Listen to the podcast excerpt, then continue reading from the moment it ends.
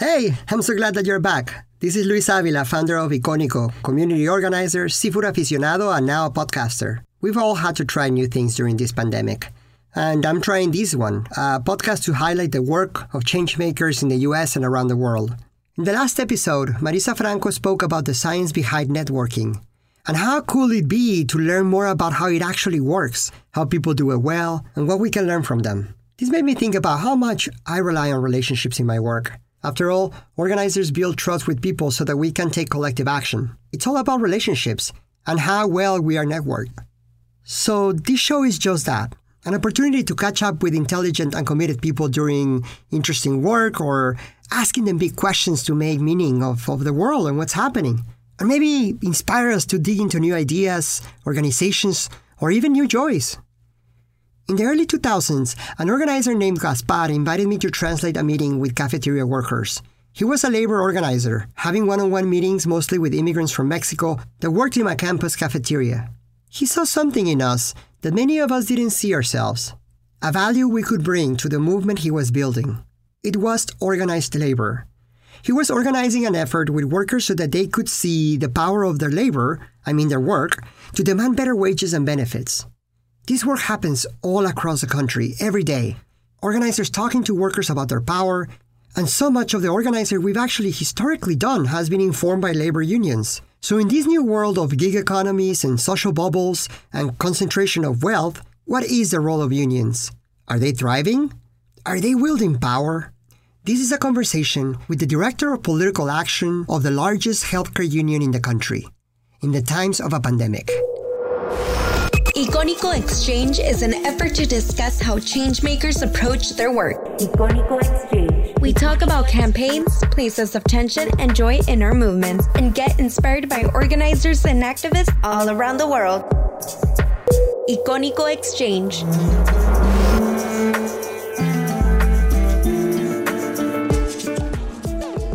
S E I U eleven ninety-nine is the largest healthcare union in the U S, representing over five hundred thousand workers in five states.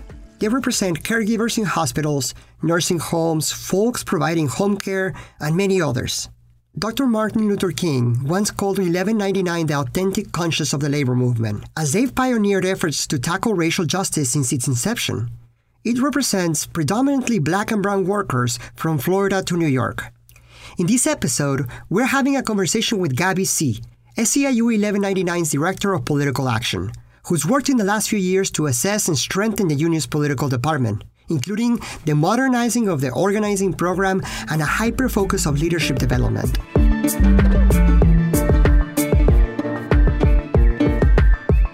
So uh, I work at a labor union, and my job is to organize the organized to organize unorganized. And essentially, you know, I'm working with our members to build their social, political, and economic power to live their self-determined lives, and really trying to build a home for our members to see their dreams best expressed. You know, typically we think of labor unions as organizations that fight for workplace, uh, you know, benefits for workers, which we are.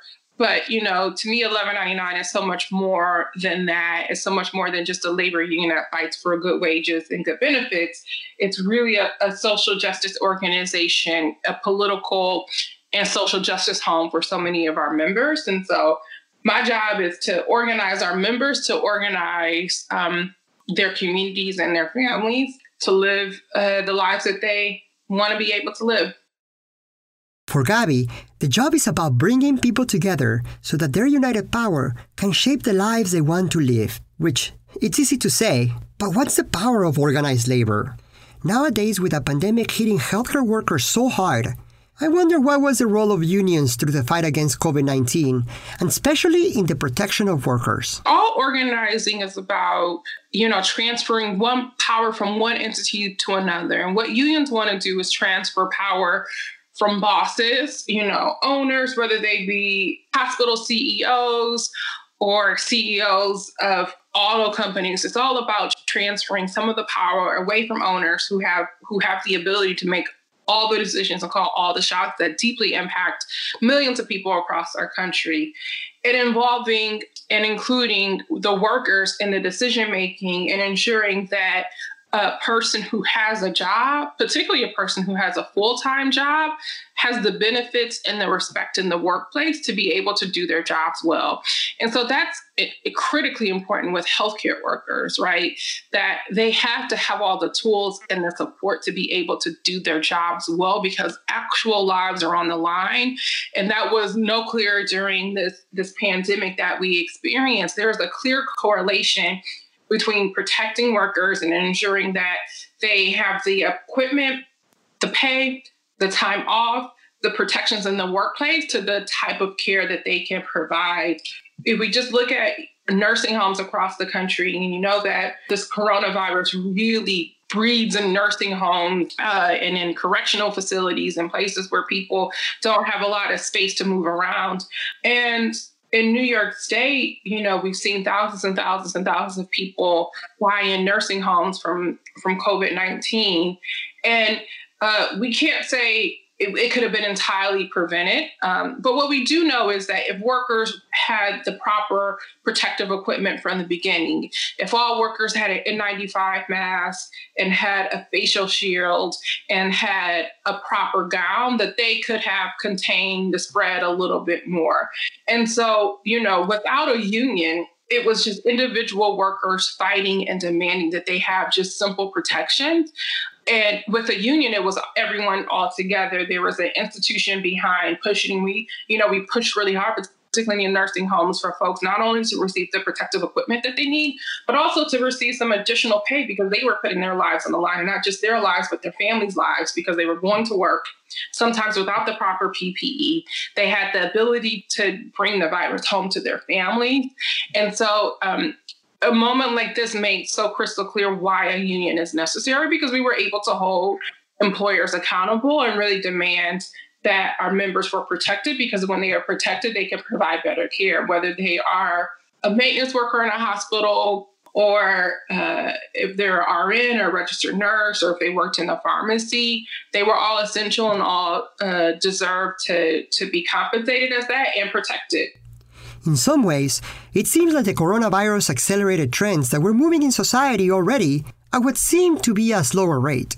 Companies in all sectors are replacing workers with efficient technologies and moving millions of working-class families to lower-wage jobs. Over one-third of workers are now part of the gig economy, and they are employed as contractors without benefits and absorbing most of the risk in their workplaces. So workers seem to be on their own. So with this in mind, I asked Gabby if unions were losing the battle. You know, I think I take exception to the framing of this question, Luis, because it's like saying, you know, are Black and brown people losing power in the United States, right? It's it's, it's much more complex than that, because it's not about someone losing some someone or an entity losing something, right? Because you fight every day for justice. The the better question is, is every does every worker have access to a union? And do they have access free from intimidation from their bosses and from their employers? And that answer is overwhelmingly no in the United States, both because laws, both at the, at the federal, state, and local level, make it harder for workers to organize, but also because of what you said, the changing economy, that um, there are so many companies, whether it be Uber or Lyft or, you know, any company where you are able to hire someone who is an independent contractor. That is a new method of work here in, in our country and across the and across the world. And so it's it's not that unions are losing ground entirely. It's that the game has completely changed. Um, and institutions, whether they are labor unions or universities or local or governments, they find it difficult to adjust to the times. Um, and so there are there are lots of things that we've seen to point to the strength of organized labor. For instance, there was a Supreme Court decision that said that public sector workers um, do not automatically have to join a union. So right now, if you go work for the city of New York, you are going to automatically be a part of a labor union once you get that job, because that union has negotiated with the city of New York that all the workers who have your specific job title are a part of the union. What Janus said is that you could go through all the rigmarole of organizing and getting a union contract, but each individual worker can decide if they pay dues or not. And the union is still obligated to represent them, right? So say, Luis, you got the job in the city of New York and uh, you decide that you don't want to pay union dues, but you're still part of the union because that is the contract that has been negotiated, and anybody who has their job title is in the union. And so uh, you can decide not to pay dues, but you're still going to benefit from the union negotiating you a better pay grade. You're going to benefit from the union negotiating you your health benefits. You're going to you're going to benefit from the union um, determining what hours, what holidays you have. And so there were decisions like that that just disincentivize and try to disincentivize people being a part of unions. But what we saw after Janus is that the union, union public sector unions grew across the board, that people made the decision to join unions. And what I think the right wing expected to see was, um, you know, public sector unions be completely decimated by these decisions, but they weren't. They were in fact strengthened because people and workers in particular understood the power of being in a union and how it contributed to their to their livelihood. And so that was a very long answer to the question is, are we losing ground? We're not losing ground. The ground is just changing beneath us every single day, and it's hard for institutions to keep up. As Gabby said, the world is changing, and institutions have to adapt. One of the trends that unions have had to adapt to is who their members are and how the union is connected to the issues they care about. Unions are not only about wages and benefits, but they're about social justice. So how do they deal with the changing demographics of a country that is demanding similar issues from different places in their experience? How do they make meaning and push a conversation about class and race at the same time? I mean, the most labor unions, I won't say all, but if you look at the role that labor has traditionally played in the civil rights movement, it was a huge role. The A F L C I O and that iteration and, and the U A W were some of the main sponsors of them on the March on Washington. And so in, in some situations, you know, labor unions have always worked to be at the center of social justice. That's true even more so for organizations like eleven ninety-nine or United Farm Workers that were started as civil rights organizations that did labor stuff too, right? Um, and so we see that there are some other industries that might not be as diverse or started off with those social justice movements, but we are seeing labor unions across uh, the country really struggle with how they exist in a diversifying America and how they Uh, talk about the historic ways in which people of color were left out of labor unions. I mean, if we look at places in the Midwest where a lot of Black people moved during the Great Migration to be able to work in factories, unions categorically kept them out because uh, they saw it as a threat to their jobs, that there were these Black workers that could undercut their union workforce and work for less wages. And so there were entire efforts to keep Black and brown people or, or even women or immigrants out of unions. And the unions that we see losing members and the unions that we see losing influence are the unions that have not adapted to the changing realities of the world. And furthermore, unions that are dying are the ones that are putting their heads in the sand and planting themselves in very old ways of thinking about how unions should exist. I'll give you one example. The most hotly debated thing that's happening right now is healthcare, healthcare reform. What's the best pathway forward? Is it Medicare for all? Is it single payer? Is it, you know, Medicare for all a little bit, but you can still keep your private insurance? That's playing out in New York State, where I live right now, where uh, there has been a bill to to make uh, New York a single-payer healthcare state for decades. And the folks that have traditionally stopped it are labor unions because they felt like they would lose a bargaining chip at the table. They felt like if we took away healthcare, that that would threaten their very livelihood. We saw that play out in the presidential debates as well, right? But the reality of what coronavirus has taught us is that our, our, our healthcare system is so deeply flawed that if you are not talking about reform and change, if you are not talking about how to make sure more Americans, not just your union members, but more Americans have access to adequate healthcare, you are standing in the way of progress. And those lessons aren't, those lessons are learned hard, and they also aren't forgotten. And so I think that a lot of labor unions have a lot of work to do to think about the future and how do you protect what you have, and it's stuff that people have fought hard for. You know, we've had contracts go out for years over healthcare, where bosses just did not want to, and employers just did not want to budge on what they were willing to offer. And so you're negotiating for years at a time. And so you can understand how someone doesn't want to give that up, but the times make it necessary that folk get uncomfortable with how things have always been and really talk about how we build power for workers across the board, whether they are in your particular union or not. Black and brown communities over-index in COVID nineteen infections. Native Americans are some of the most impacted, and Black communities in particular almost double the percentage of infections compared to white populations.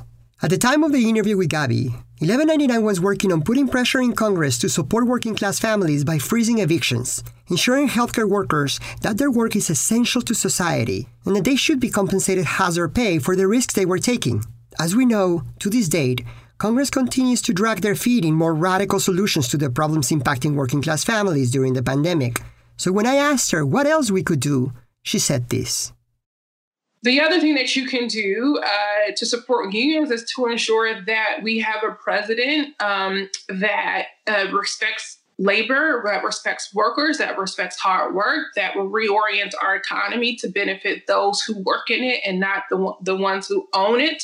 Um, and so we need to elect Joe Biden president. And that's another way that folks can support labor unions, because if we have a, a president in the White House, that helps labor unions. Um, it helps our members. Um, and then it can change the dynamics of what we're seeing in the Department of Labor. When you're a labor union and you have Donald Trump as the president and, and leading a, an extremely anti-union Department of Labor, things as simple as ensuring that uh, workers are able to wear their union lanyards are things that this labor relations board is ruling against and saying that, um, you know, you can't talk about being in a union if you're in a union inside the workplace. They're allowing employers to intimidate workers that are trying to form a union every single day. And so uh, changing your president and, and, and making Joe Biden our president will also make it easier for workers to have the representation they need. This election, as all other elections, are a contest for power. In the last four years, we have seen an administration that is weakening some of the most critical institutions in this country. Now, things won't get fixed by electing a new president, and this is why unions are important, because they contend with power beyond elections. So the work doesn't end in November, and conversations can continue. We won't cover all of it in this show. We wanted to ask Gabby, what would she like to talk more about in the process of building real power with working class families?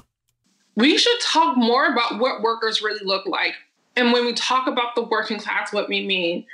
So oftentimes, particularly in our national politics, when we when we think about working class and when we think about union members, we think about mine workers or auto workers or like, you know, big, tough white guys that are doing really hard work. But if you look at the reality of who workers are, who is supporting our economy, they're people, they're largely people of color, that's largely women, they're largely immigrants, either first or second generation, or even recent immigrants. And so one of the things I think we don't talk about enough is what the working class truly looks like. And I think this coronavirus, this pandemic has showed who those essential workers are and how, how at risk they are, because we've seen the infection rates among immigrants and people of color and Native Americans just be a skyrocket past their white counterparts. Um, and so I think we need to have a real conversation about who workers are and who we want to protect here. That comes with some risk, right, too, because um, we saw Americans generally stop caring about coronavirus when the data started to show us mostly Black and brown people who were being impacted by it. So there is some risk in that, but we need people to think more broadly about who the working class is and who is deserving of unions, because the, the union members I represent are folks who make minimum wage or just above it. And they care for patients in their homes and in institutions like nursing homes. And they are working two and three jobs to be able to, to make it every single day through work. Um, and we don't hear those stories enough. Lastly, I wanted to know what Gabby was reading, watching, or listening that could give us a window to what she's thinking or helping her make meaning of this moment. And she recommended this. So I'm reading a book called The Vanishing Half or The Vanishing Act. Have you heard of this book?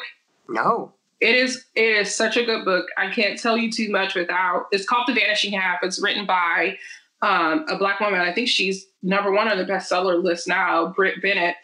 Um, and it's this novel about two twins um, that are Black but very very, very fair skin, and how one chooses to pass for white and the other one goes the opposite direction, and it tells their lives. And I love the, the kind of books that that tell stories over generations and over the course of time. And it's like that. And so um, that was my vacation read. And as soon as I'm done here, I'm going to go finish up that book that was really, really good and well-written. And I try to read Black women authors almost exclusively. So this was a, a really good treat. Um, and you, everyone should go read it. Pick up Britt Bennett's The Vanishing Half. And while you're at it, check out Conquering Goliath, A History of How Cesar Chavez Started the United Farm Workers Union.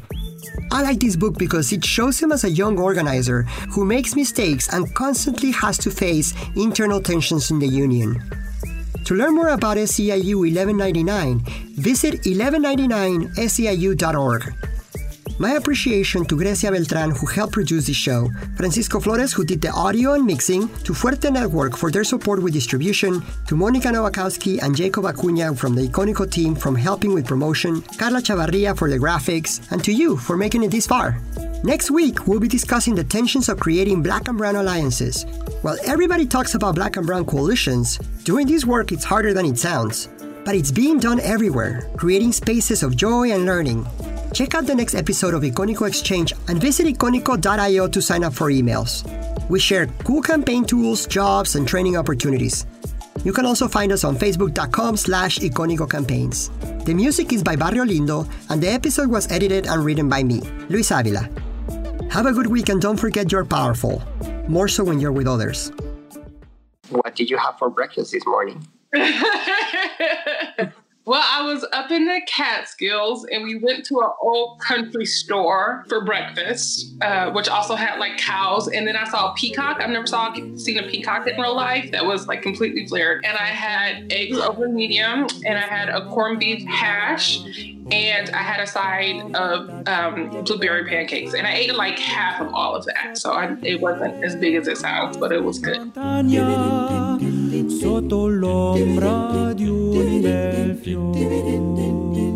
The views and opinions expressed by the guests and hosts of Iconico Exchange are their own and do not necessarily reflect the views of Iconico or the Fuerte Network.